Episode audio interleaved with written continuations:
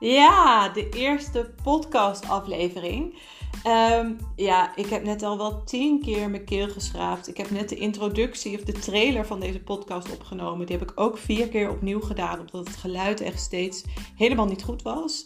Ik weet ook niet hoe het geluid nu is en inmiddels kan het me ook niet meer schelen. we gaan wel zien waar we uitkomen. Ehm, ik weet eigenlijk ook helemaal niet hoe de podcast überhaupt werkt. Maar ik heb wel uh, plezier altijd in het lekker in het diepe springen. En dan gewoon uitvinden hoe het gaat along the way.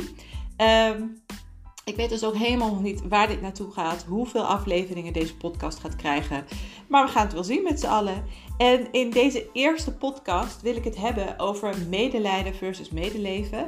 En hoe je om kunt gaan met bijvoorbeeld wereldleed of lijden van anderen. Zoals in mijn geval bijvoorbeeld patiënten, maar dat kan ook je familie zijn, je vrienden, noem maar op.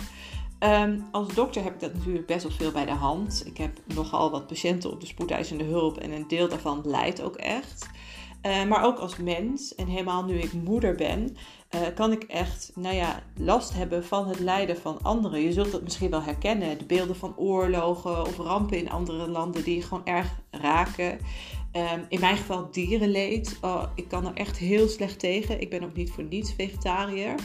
Uh, maar sinds dat ik moeder ben, ook gewoon zielige filmpjes op Instagram en soms zelfs reclames waar ik dan emotioneel van raak, die mij gewoon raken. Uh, en ik kan er af en toe echt gewoon wel last van hebben. Maar als dokter heb ik ook in de loop van de tijd de tools ontwikkeld om hiermee om te leren gaan. En die zijn ook zeker nuttig voor buiten het ziekenhuis. In deze podcast vertel ik je meer over hoe ik de afgelopen jaren heb geleerd om om te gaan met het lijden van anderen zonder dat het mijn lijden wordt. En geef ik je wat tools die jij ook zou kunnen toepassen als dingen je gewoon een beetje raken.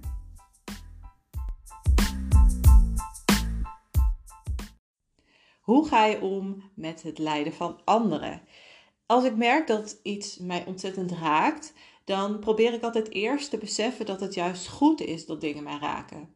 Het zou namelijk pas gek zijn wanneer iets mij niet meer raakt. Binnen mijn werk maak ik veel heftige dingen mee en zie ik ook heel veel verdriet. En hoewel ik wel mechanismen heb ontwikkeld in de loop van de tijd om hiermee om te gaan, blijven sommige dingen gewoon moeilijk een kinderreanimatie bijvoorbeeld. Dat gaat me echt niet in de koude kleren zitten. Maar ook andere patiënten die op de een of andere manier bij mij als het ware binnenkomen. Doordat ze bijvoorbeeld op mij lijken, doordat ze me herinneren aan iemand of doordat ik ze gewoon heel erg aardig vind. Als die lijden, dan kan ik het daar ook echt moeilijk mee hebben en dat kan ik mee naar huis nemen. Als ik dan merk dat iets mij raakt, probeer ik mezelf niet van mijn stuk te laten brengen ik vertel mezelf dan als eerste dat het dus goed is dat iets mij raakt, omdat het betekent dat ik gewoon gevoel heb. Sterker nog, als het leed van anderen mij niet meer zou raken, moet ik denk ik ander werk gaan zoeken. Ik ben ervan overtuigd namelijk dat een goede dokter ook een empathische dokter is. En op zo'n moment erken ik dan dus ook de emotie die ik voel en probeer ik er een positieve gedachte aan te koppelen. Bijvoorbeeld, ik merk dat dit me raakt en dat maakt me daarom dus ook een betere dokter. Of dat maakt me menselijk. Uh, maar dat betekent natuurlijk niet dat het lijden van een ander ook jouw lijden moet worden. En hoe ik dat doe, is door ook juist dat te erkennen. Nou, wat bedoel ik daar dan precies mee? Um, ik kan het denk ik het best illustreren aan de hand van een quote. En de quote dat is: It is the patient who has the disease. Het is een quote die ik heb gevonden in een proefschrift van een collega van mij.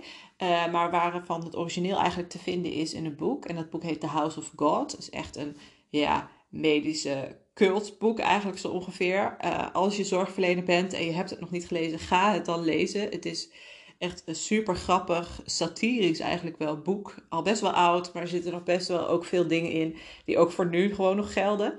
Uh, maar goed, waar het om gaat is dus die quote: It is the patient who has the disease. Oftewel, het is niet mijn verdriet, het is niet mijn ziekte, het is niet mijn lijden.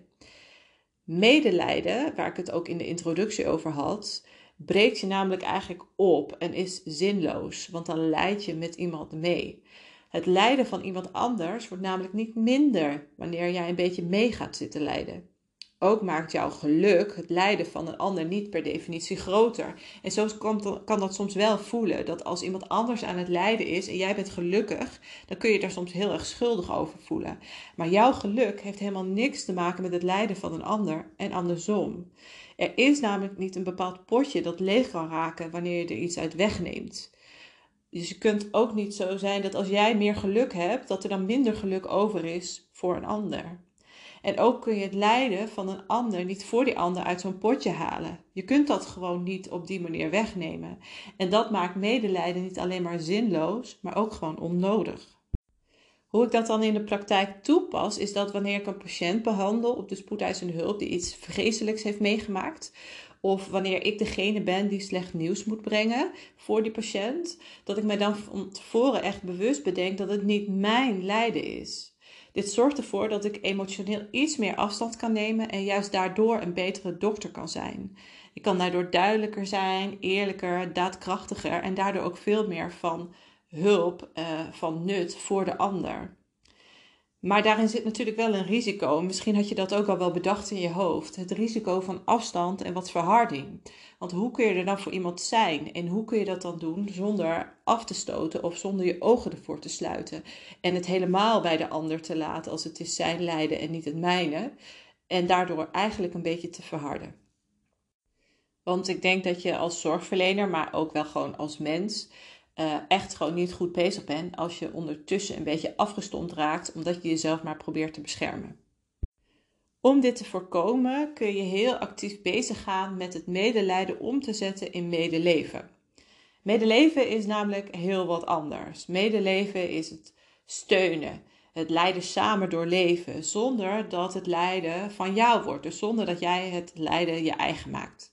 Het lijden is van de ander, maar jouw schouders, jouw liefde, jouw geluk kunnen ingezet worden om het lijden van de ander te verlichten.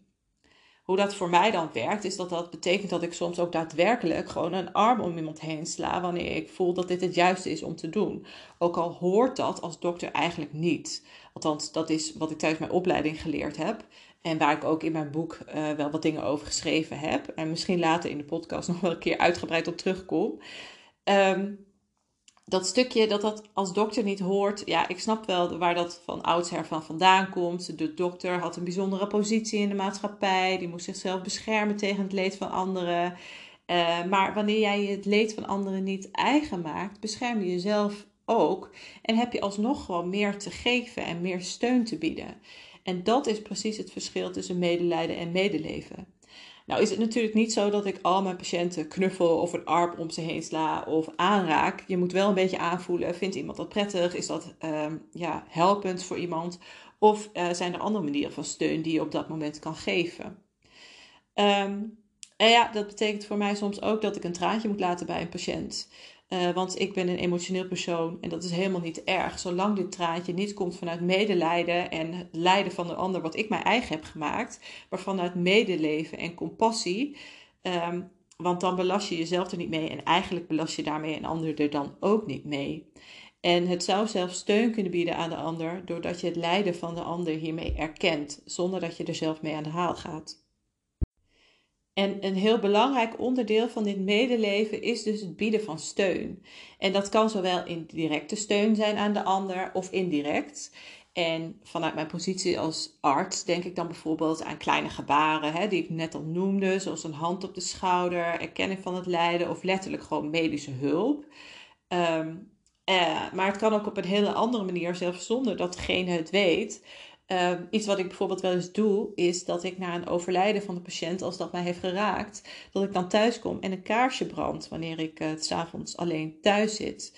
Um, en dat is toch een soort van vorm van spirituele steun, waarvan ik overtuigd ben dat dit wel gevoeld wordt. En zelfs al zou dat niet zo zijn, dan voel ik het zelf alsnog en helpt het mij.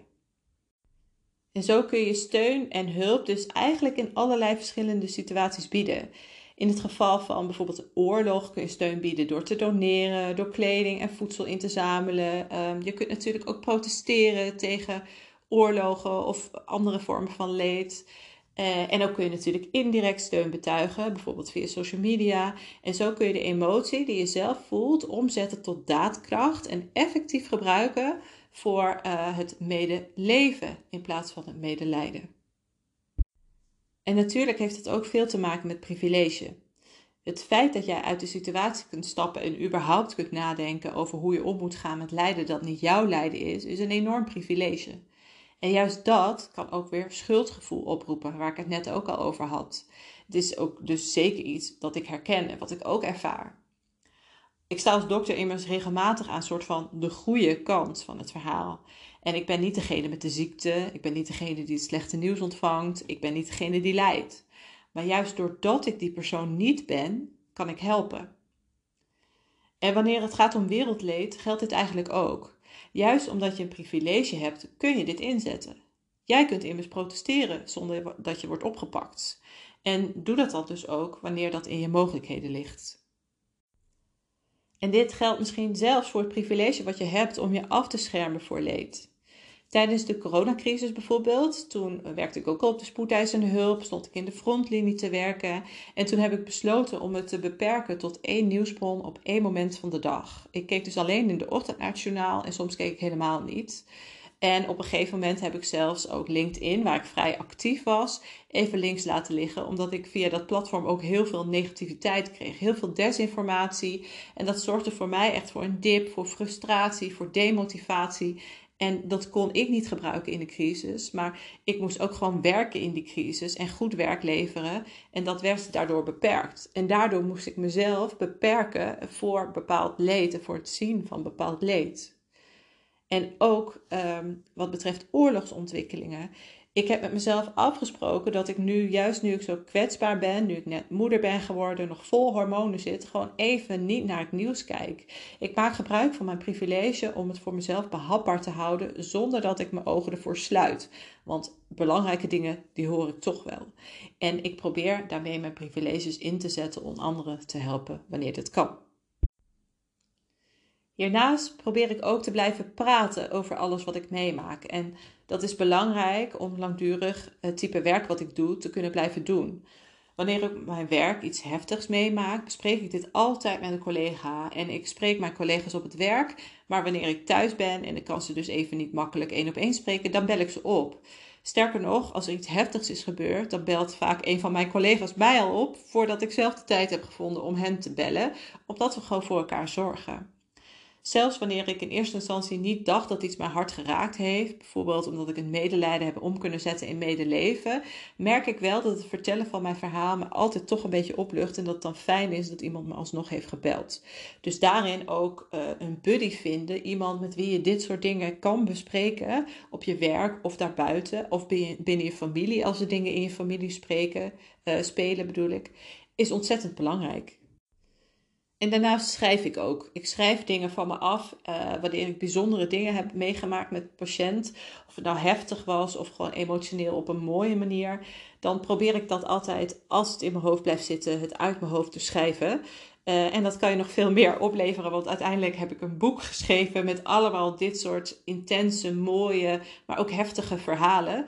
Die uit mijn hoofd zijn gegaan omdat ik ze kwijt moest eigenlijk, omdat ze in mijn hoofd blijven zitten die ik op papier heb gezet en wat dus uiteindelijk een boek is geworden. Dus het kan daarnaast ook nog iets, iets heel anders en moois opleveren. En dan als laatste tip over het omgaan met uh, leed, het lijden van anderen, is dat het je ook echt gewoon even kan helpen om letterlijk uit de situatie te stappen. Uh, in mijn geval wandelen, wielrennen of even naar buiten gaan helpt je om letterlijk uit het ziekenhuis of je huis te gaan en even je gedachten te verzetten. En ja, die, die frisse lucht, die inspanning, de hormonen die dan vrijkomen, dat kan voor mij echt wonderen doen. En natuurlijk kun je daarin ook dingen combineren. Want je kunt ook naar buiten gaan, dus uit de situatie stappen. En op dat moment even bellen met een vriend, vriendin, familielid of collega. Om te praten over de situatie. Dan heb je eigenlijk twee vliegen in één klap. Kun je erover praten? Heb je weer wat zuurstof in je hoofd? En kun je misschien zelfs weer een beetje gaan genieten van de natuur, de zon, de regen, eh, whatever. Je kunt dus omgaan met wereldleed of het lijden van een ander door mee te leven in plaats van mee te lijden. Een belangrijke stap hierin is denk ik het omzetten van je emoties naar daadkracht. Steun openlijk je medemens, zet je privileges in en geef wat je kunt missen. Zoek vervolgens voor jezelf steun, praat of schrijf van je af. Ga de natuur in, ga sporten, maak een ommetje en doe wat je kunt doen en doe dit met liefde en medeleven.